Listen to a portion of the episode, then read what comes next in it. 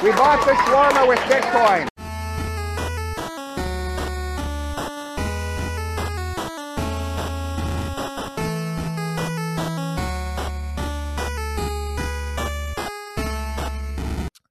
Friends and enemies, welcome to the Progress Report. I am your host, Duncan Kinney, recording today here in Amiskwaciwâskahikan, otherwise known as Edmonton, Alberta, here in Treaty 6 territory on the banks of the mighty Kassiskasawanassipi, or the North Saskatchewan River.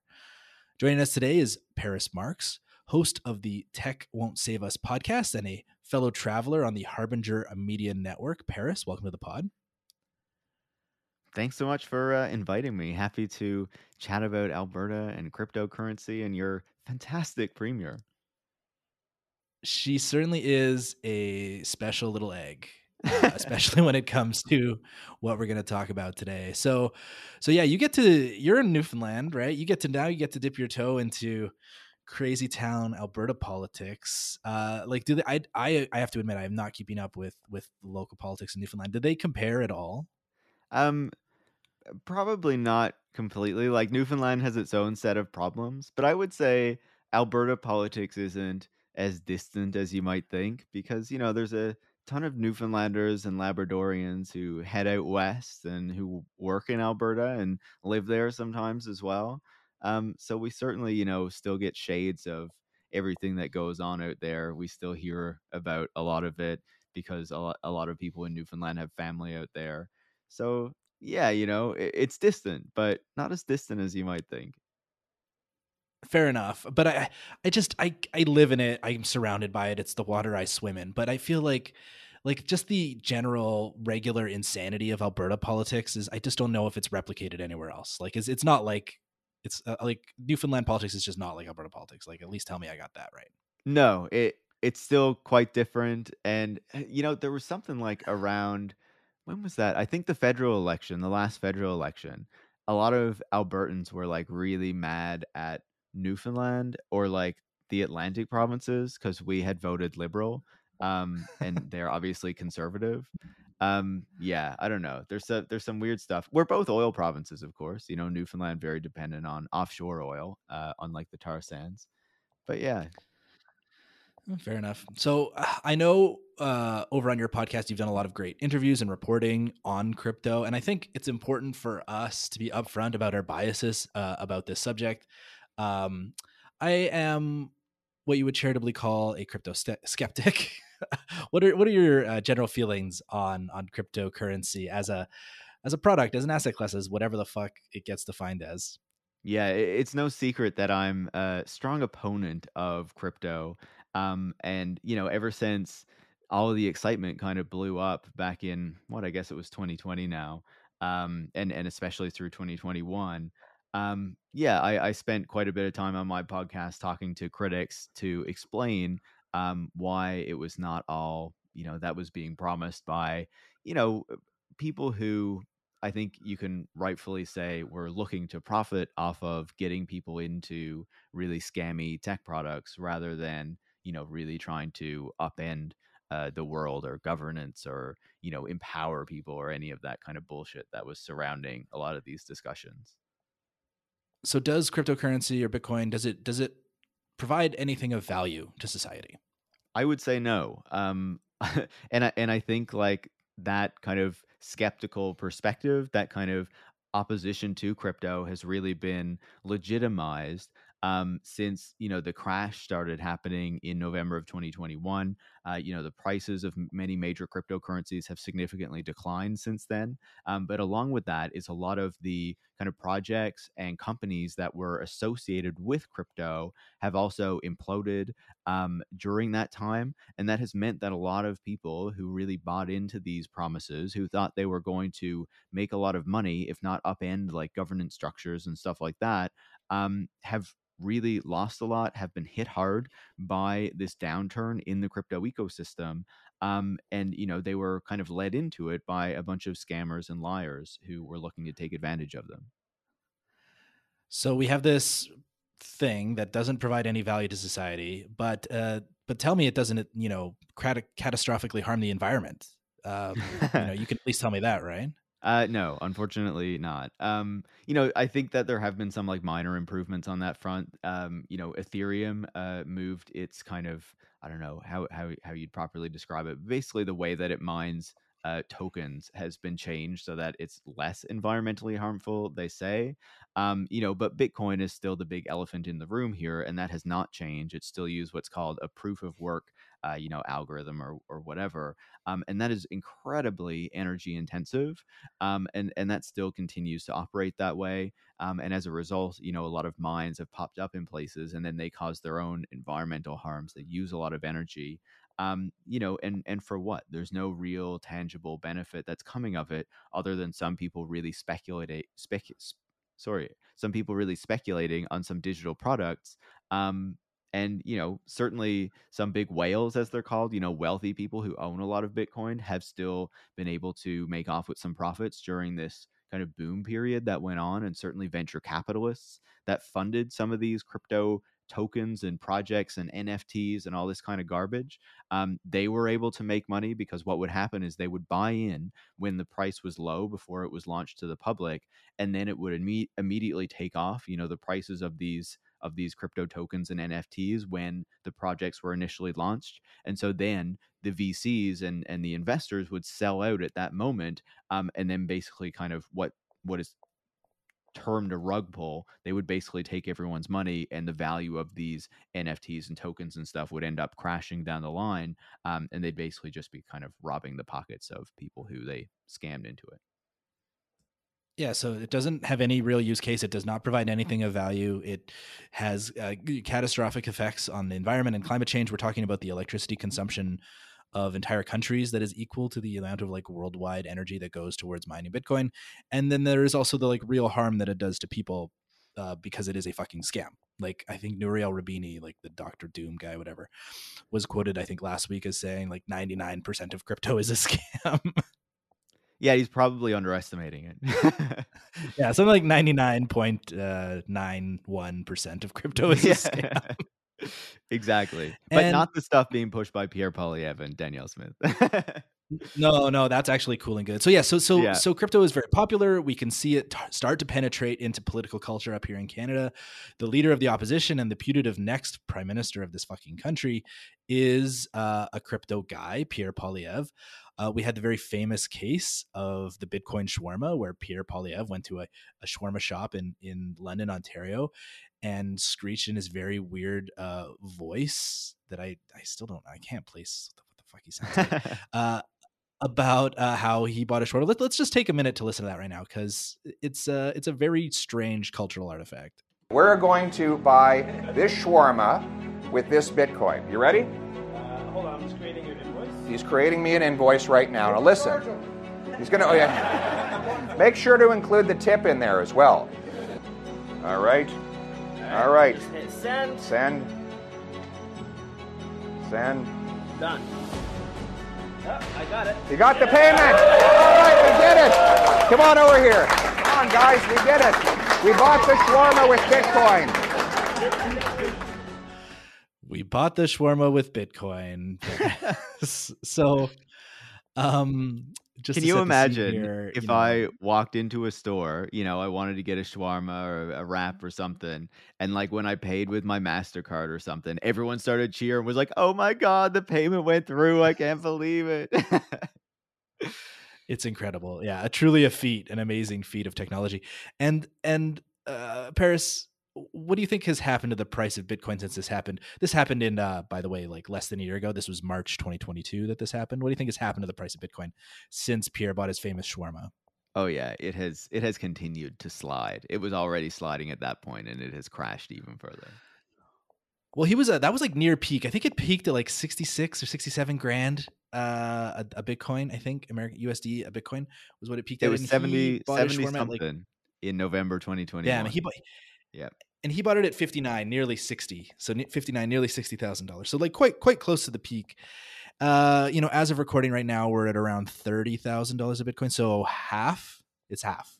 We're talking about if he was to buy that Bitcoin, if he was to buy that shawarma today, he would have to have double the amount of Bitcoin to buy it. Which is something that you actually really like and and want to happen when uh, your stable value, uh, your st- stable thing that you want to use to exchange for value and buy goods and services with. You just want it to wildly fluctuate in price over the course of six to nine months. Absolutely. You know, that that's exactly what you want from a currency that you depend on, that you pay taxes in, that you buy things in. You know, it just needs to fluctuate all over the place. That makes it fun. So this this having of crypto of Bitcoin, uh, the price of Bitcoin didn't just happen in in isolation. There was a couple of like large scale crises that happened uh, over the course of you know between July all the way up to November uh, of last year, where we saw a massive kind of collapse in the price of crypto. Um, eh, I don't know how much detail we want to get into this, but like, what can you tell us about the the collapse of Celsius as a as a as a, a crypto institution? Yeah, Celsius is one of a number of companies that has kind of collapsed. Companies and tokens and whatever you want to call them over the past number of months. Um, Celsius is one, a major one.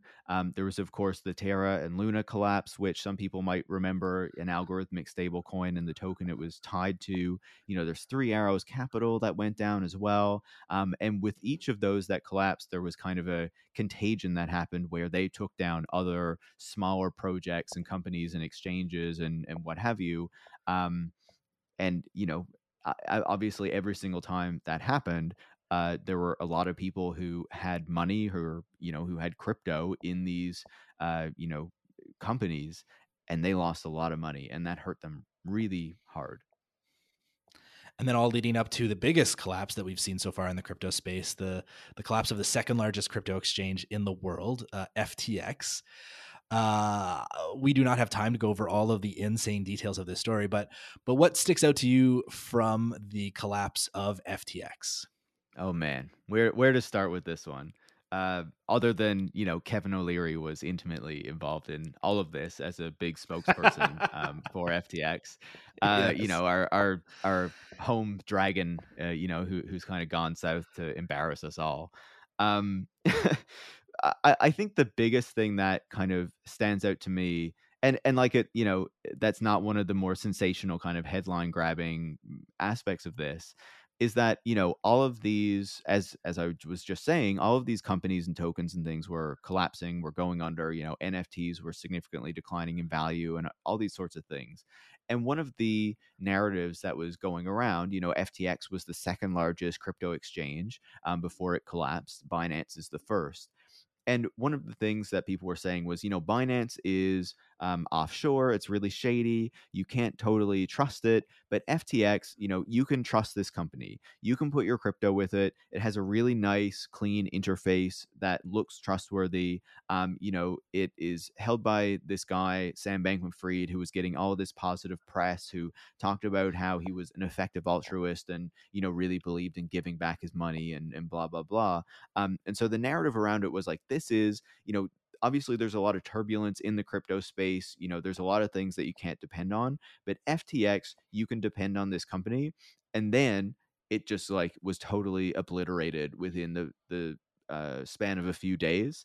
Um, and you know, once again, you know, people lost billions of dollars when this happened. And like you can read the stories that some people have talked about online or told journalists or whatever. And like some of these things are like really harrowing. Like one that sticks with me is this guy who like really believed what FTX and these crypto companies were saying that you could put your money with them and you'd get these really high um, rates of return on it because you know interest rates were kind of low when a lot of this stuff was happening. We all know that savings accounts have been basically useless for over a decade because the the rates of interest are so low on them.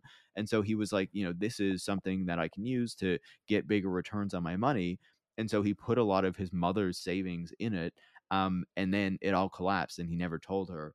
And one of the things that he wrote was like you know he's dealing with like intense anxiety and like you know just trying to deal with this and trying to hope that he can get this money back before like his mom actually asks for some of this money. And like that's just one story of many. Like, you know, when the Terra Luna collapse happened, I, I know I'm going on. I'll, I'll stop talking in a second.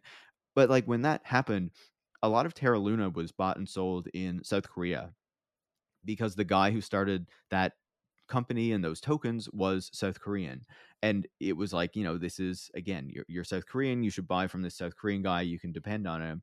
Um, and and once that happened, the searches for a specific site in Seoul that is known to be a place that people go to commit suicide, like just jumped on Google, right? Um, and like a lot of people were lost a lot of money and then this was kind of what they turned to they kind of lost hope in everything and so i think you know it just gives you perspective that when these things happen like it's good to see the crypto industry being hurt and being discredited but that has also come at the cost of a lot of people um, not only losing a lot of money but suffering like a lot of hardship in their lives. Yeah i mean ftx you're right ftx was sold as the safe stable you know the crypto exchange that you know you, you your mom could put money into kind of thing and you know that kevin o'leary was the forefront of this. They hired a whole bunch of celebrities to, yeah. to push it and you know even though it was set up in the bahamas it was like oh there was americans running it you know like uh, there was kind of this like it was sold as this thing and then and then it collapses and we learned that like ftx didn't have an accounting department. You know like the guy the guy that they brought in who like specializes in taking over troubled fucking companies that go into bankruptcy he showed up and he he was the guy who oversaw the liquidation of enron after that fucking fraud in the early 2000s in quote never in my career have i seen such a complete failure of corporate controls and such a complete absence of trustworthy financial information as occurred here. Like yeah. like this this is a fucking scam. It was a huge fucking scam. And it fell apart in like like you said three fucking days. And uh and we got mr wonderful fucking kevin o'leary eating shit uh, but but also real real human effects as well. And, absolutely. When, when that new ceo went and testified before the us house in the united states one of the things he even said was that like ftx this massive multi-billion dollar exchange was like using quickbooks for its accounting like you know this kind of small business software. Like it's just it's just a joke. Like it's so i don't know it, it's it's so ridiculous just all of the stories that have come out about this. Like there's there's another story as well that they literally had a group chat called like wire fraud or something like that and it was like guys like you need to be a bit more like secretive than this you need to be a bit better you can't be so obvious that like you're committing crimes Yeah, the people at Goldman Sachs are not not creating fucking group chats on Slack called wire fraud. Yeah, exactly. They're being a little more circumspect, you know. But okay, so so we've we've kind of walked through, you know, the the the, the broad strokes of the crypto story after a while, but or for the time being. But like here in Alberta, uh, it, it, Alberta was really setting itself up as the most crypto friendly government in Canada. Uh, you know, the the regime here, uh, formerly under Kenney, uh, Kenney at the time was they were putting out positive signals about crypto. Like when we had cabinet ministers tweeting out that it was good news that FTX was setting up a uh, an office in Calgary. You know, we had uh, the government passing bills here that offered relief from legislative and regulatory requirements for crypto and blockchain companies uh, in what they called a regulatory sandbox. So, like, you didn't have to follow the rules if you were just doing new and innovative stuff uh, this is literally like uh, the Financial Innovation Act is what they fucking called it. They had they had like you know spokespeople from the Canadian Blockchain Consortium like putting out press releases or showing up in government press releases saying that this bill was a game changer. You know, you know Jason Kenney was very excited about the announcement that that FTX was purchasing a Calgary-based crypto crypto company whose stupid name I can't even remember. Again, like tweeting it out. Uh, obviously, the fucking deal fell through when FTX like collapsed but you know conservatives broadly speaking especially the like the, the, libertarian kind of wing of the conservative party which apparently there was a lot of here in the government of alberta like they seem to be a big fan of crypto uh, you know it seems to be linked to this libertarian kind of urge to be free from the evil of central banks you know why do you think governments why do you think conservative activists and, and, and conservatives and libertarians get caught up in this kind of in the in the church of crypto. Yeah, it, it's a load of bullshit, really. Like, we should start by saying that. And part of the reason I think that the Alberta government was so interested in it was, you know, obviously they need to show that they are diversifying in some way, right? Um, even though Jason Kenney came to power and basically cut a lot of the incentives and stuff that were aimed at um, economic diversification in Alberta to refocus on the oil industry. And so I think crypto comes along and it offers like, you know, the prospect of this kind of sector that they can promote that is basically bullshit um, that is highly highly speculative but allows them to say like look we are investing in this technology of the future. We are going to locate it in Alberta. Um, we're going to create all these jobs. And so people who aren't really like clued into the reality of the crypto industry, especially at this moment when they were promoting it, it looks like, you know, Kenney's government um, at the time was actually doing the work of you know diversifying the economy growing the tech industry and these sorts of things especially at a moment when this particular industry the values of cryptocurrencies were soaring right and it looked like you know oh, people oh, yeah. were making a lot of money in in all of this um and so you know you can see why they go after it. And then that's also linked to, as you're saying, the broader kind of ideological project that's attached to it, right? The idea is that cryptocurrency is not just a speculative asset where you can make some money, but it's a way to create a whole other um, currency system and financial system that is divorced from the control of government. Um, and so, if you are opposed to government, if you want to promote kind of the individual taking power, then this is the way to do it. And you're going to like completely upend the power of the state by encouraging this technology. And now, these kinds of promises have been made about digital technologies and the internet ever since they were first created. And it's never actually played out as um, you know these narratives these libertarian narratives suggest they always empower corporate corporations and it, to some degrees governments um, but they're presented as the opposite um, and so yeah it's just a, a, kind of libertarian fever dream that ultimately ends up um, you know being profitable for a lot of the very kind of people who tend to benefit from you know libertarian projects right the capitalists at the mm-hmm. end of the mm-hmm. day and if there's one thing that Danielle Smith loves. It's a libertarian fever dream. Yeah, so, yeah. Eh, you know, not only did Pierre Poilievre have this kind of midlife conversion to the church of cryptocurrency, but so did Danielle Smith. Uh, she has written about how she started investing in the space in 2016. She has spoken about how she owns Ethereum. Uh, unfortunately, we don't have the exact details of her crypto holdings yet. Uh, MLAs in Alberta do have to disclose their investments. Um, and she was elected, I think, back in November. So, like, in the next few months, uh, we should have those details, but we don't have them yet. But if you want to get a sense of Danielle Smith's deep, abiding interest in crypto, uh, I have a clip for you from April 20th, 2022, from her show on the far right news site, The Western Standard, where she is, and I shit you not here, essentially just reading directly and riffing off of a Zero Hedge article um, she she prefaces all of this by saying, "Look, this article says it's the author is Tyler Durden, but she has to tell her audience, she has to explain to her audience that look, look, Tyler Durden is not the author's real name. We don't know who the author is. It's but but she still goes and spends like 15, 20 minutes like just reading off of this uh, and riffing off of this this uh, Zero Hedge article. But here here's the clip. This is more than an asset; it is a spiritual philosophy because I think that's what we're looking for is some kind of counter to this government knows best um, that they can step in and interfere in every aspect of your life seemingly with impunity. Is there some other counter to that? And so there you go, right? Like that's exactly what you were fucking talking about, where you have these these kind of useful idiot libertarians who believe that crypto is is this, you know, somehow is going to produce freedom from government, freedom from central banks.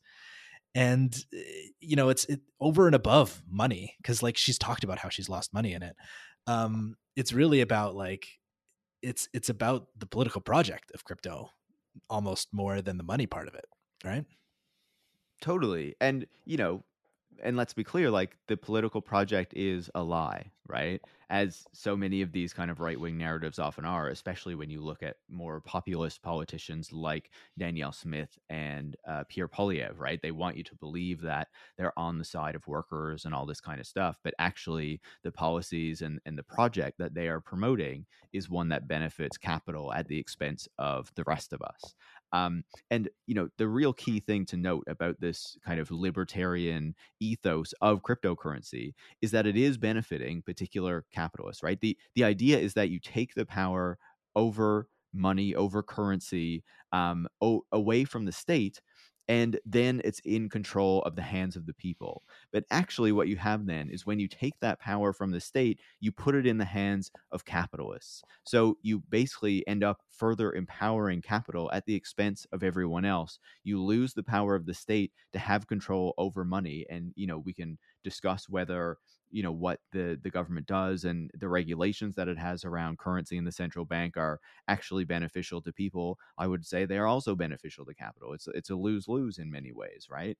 Um, but you know at least it's not as bad as what these people are are trying to suggest. And I would make one final point here, right?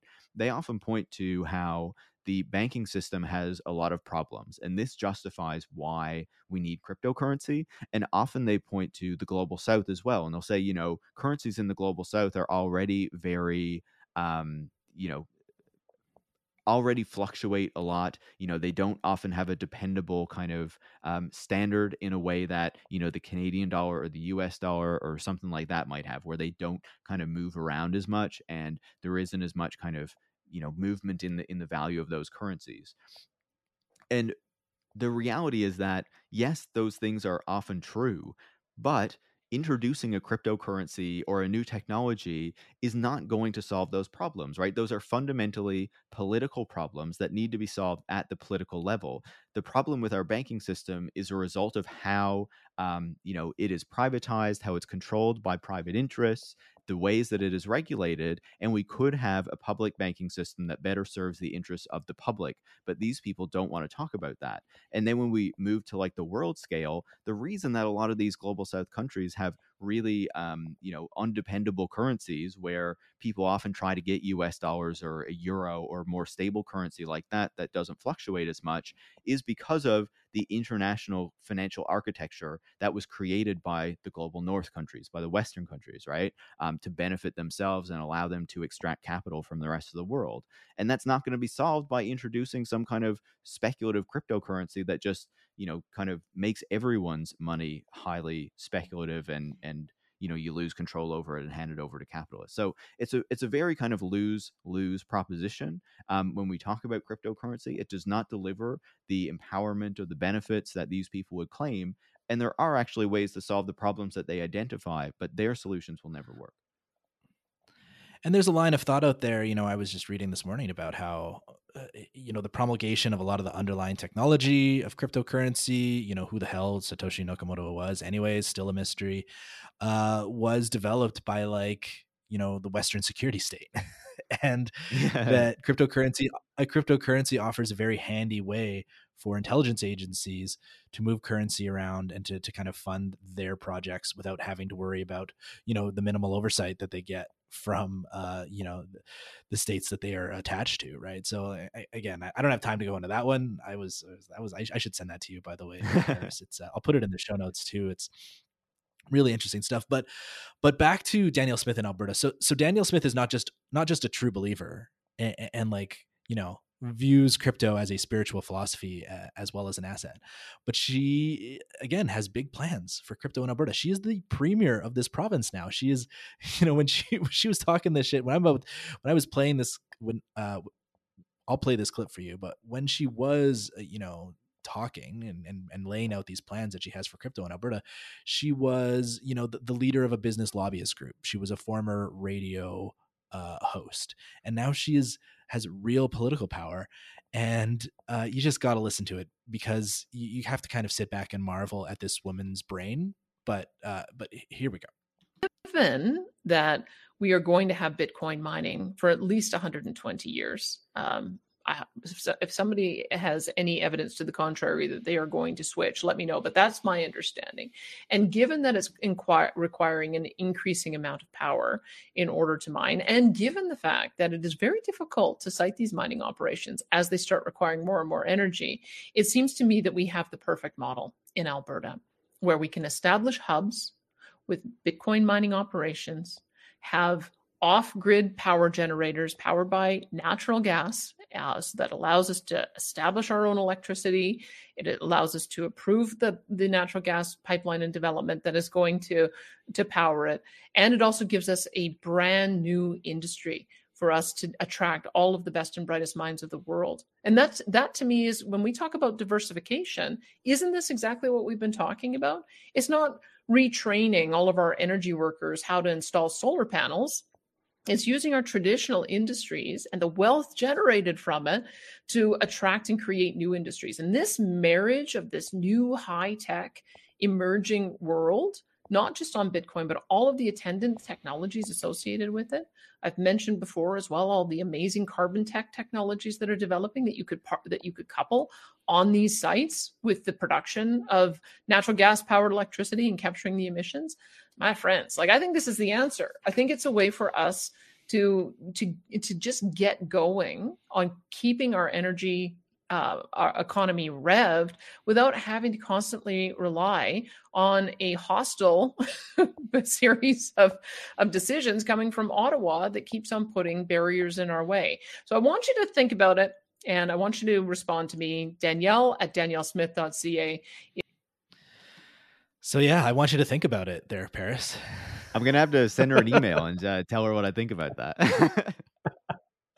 um i mean my friends i think this is the answer i mean she's she's she's not talking about a just transition she's talking about a crypto transition here you know one thing that really stands out to me in that clip but you know beyond the kind of just ridiculous stuff she's saying is it really does show how they see crypto as fitting into their broader ideology and kind of the petrostate nature of Alberta, right? Um, you know, we're not going to get off oil and gla- oil, uh, we're not going to get off oil and gas. Rather, crypto is this technology that fits within our reliance on oil and gas, our continued reliance on oil and gas, how we're not going to stop doing that.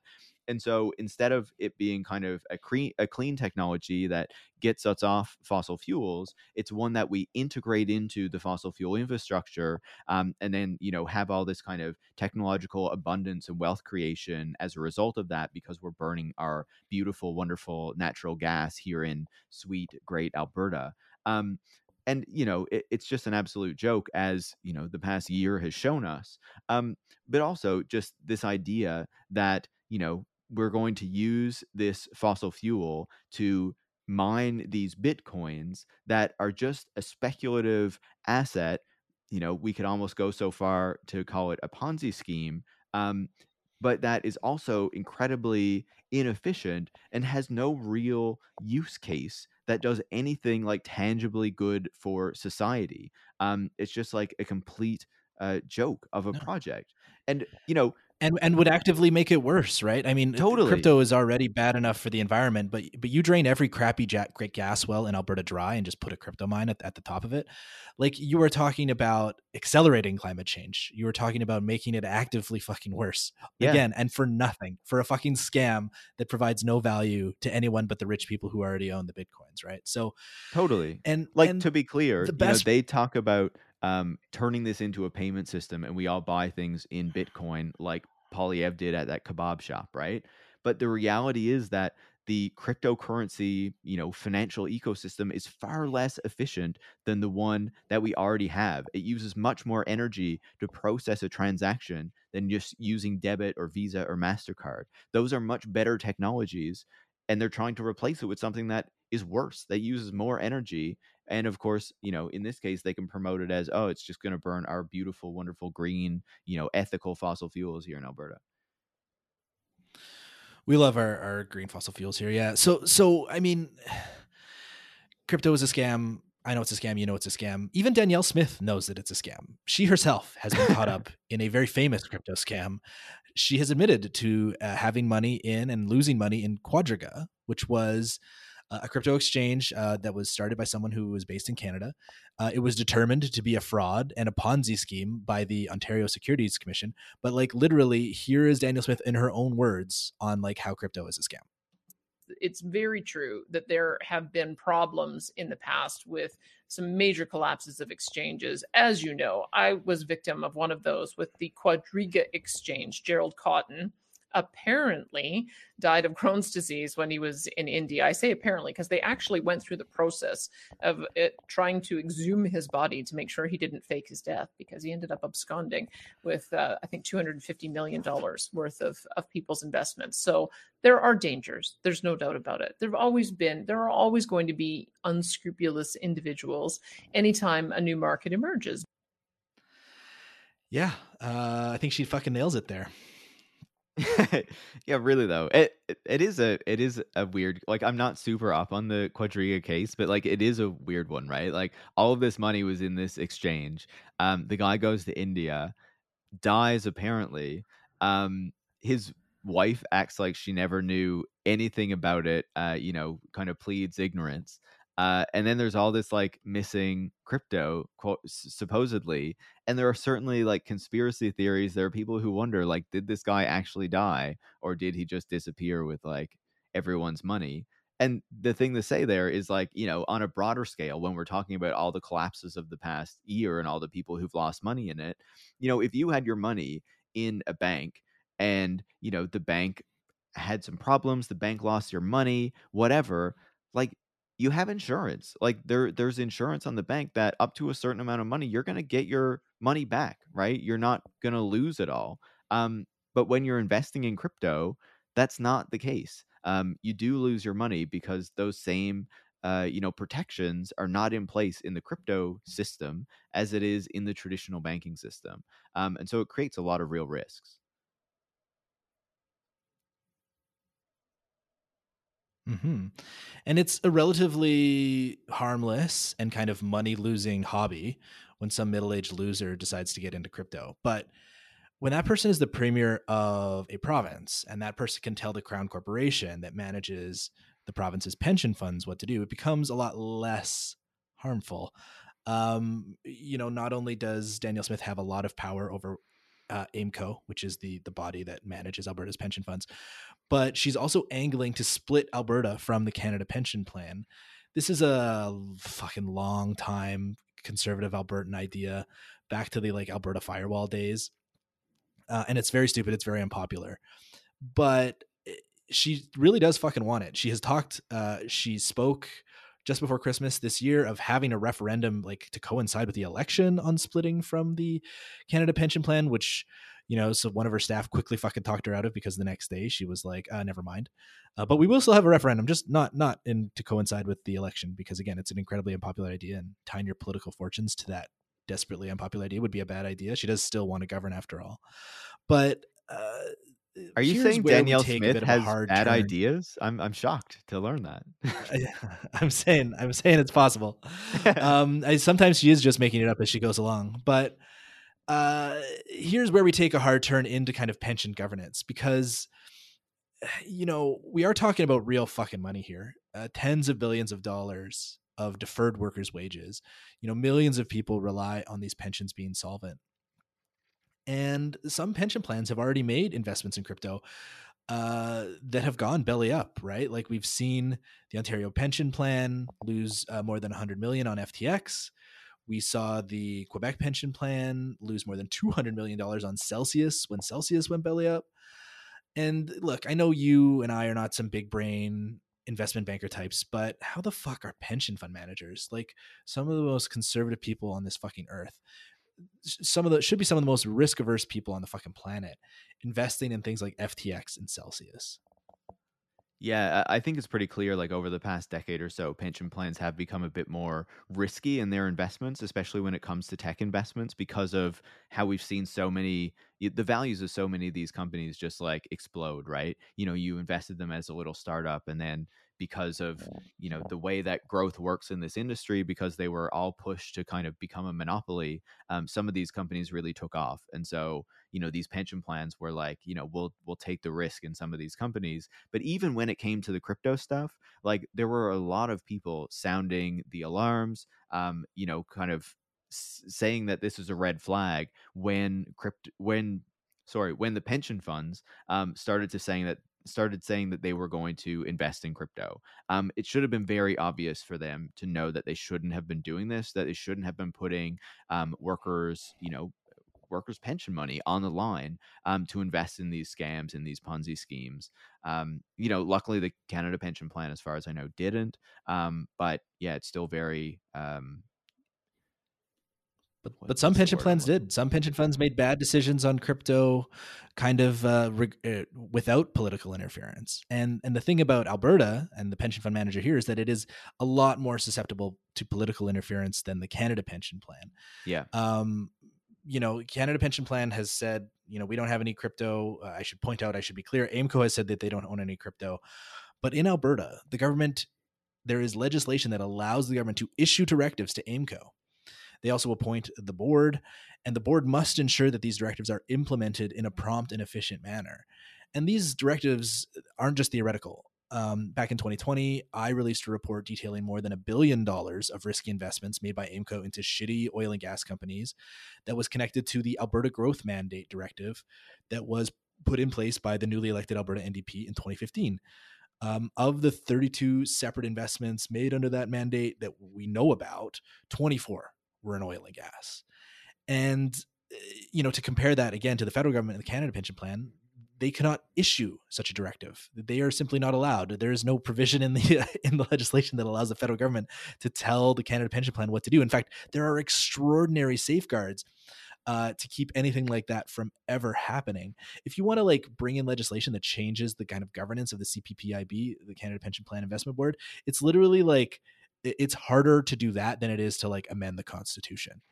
Um, and so, and then here's the thing though, too. Like Danielle Smith is sitting there. She loves fucking breaking norms. She fucking revels in it, right? Like the things we're seeing right now about, um, you know, prosecutorial interference. Like it's, it's, uh, shit happens all the time with her. And and again, she floated the idea of having this referendum, immediately walked it back. But Danielle Smith has spoken again, literally within the past year, of wanting to drain every crappy gas well in Alberta in order to mine Bitcoin. Uh, this is. Uh, you should be worried about this. You should be worried about Danielle Smith being in charge of this province, and you should be worried that if uh, if she fucking wins again, if she wins the election in in May of this year, that like we are going to see those little tentative steps that the Alberta government took towards crypto in like kind of, you know, Pierre Poilievre shawarma mania, like they are only going to happen more and more and more.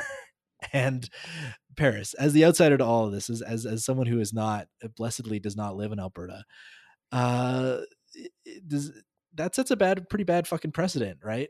Like when the state starts doing shit like this and starts like or when the state potentially could start doing something like this, like Alberta certainly loves to break a trail. And uh, you know, and the hypotheticals on this is what I'm saying. Does, does that frighten you at all? Yeah, like I, you know, I think that there are many reasons to want to get Danielle Smith out of the premier's chair as quickly as possible. You know, whether it's whether it's crypto stuff, whether it's you know this ridiculous fake controversy she's trying to gin up over the just transition bill or whatever it is the federal government is actually calling it, because I believe they're not actually calling it a just transition. Um, you know, her her uh, what she's doing by interfering with the prosecutors and stuff on the COVID cases. Like, you know, there's just story after story when it comes to Danielle Smith of the kind of stuff that she's up to, the kind of stuff that she's saying and then has to walk back. Like this is the kind of loose cannon that you don't want anywhere near the reins of power. And unfortunately, you know, the people of Alberta are having to deal with that.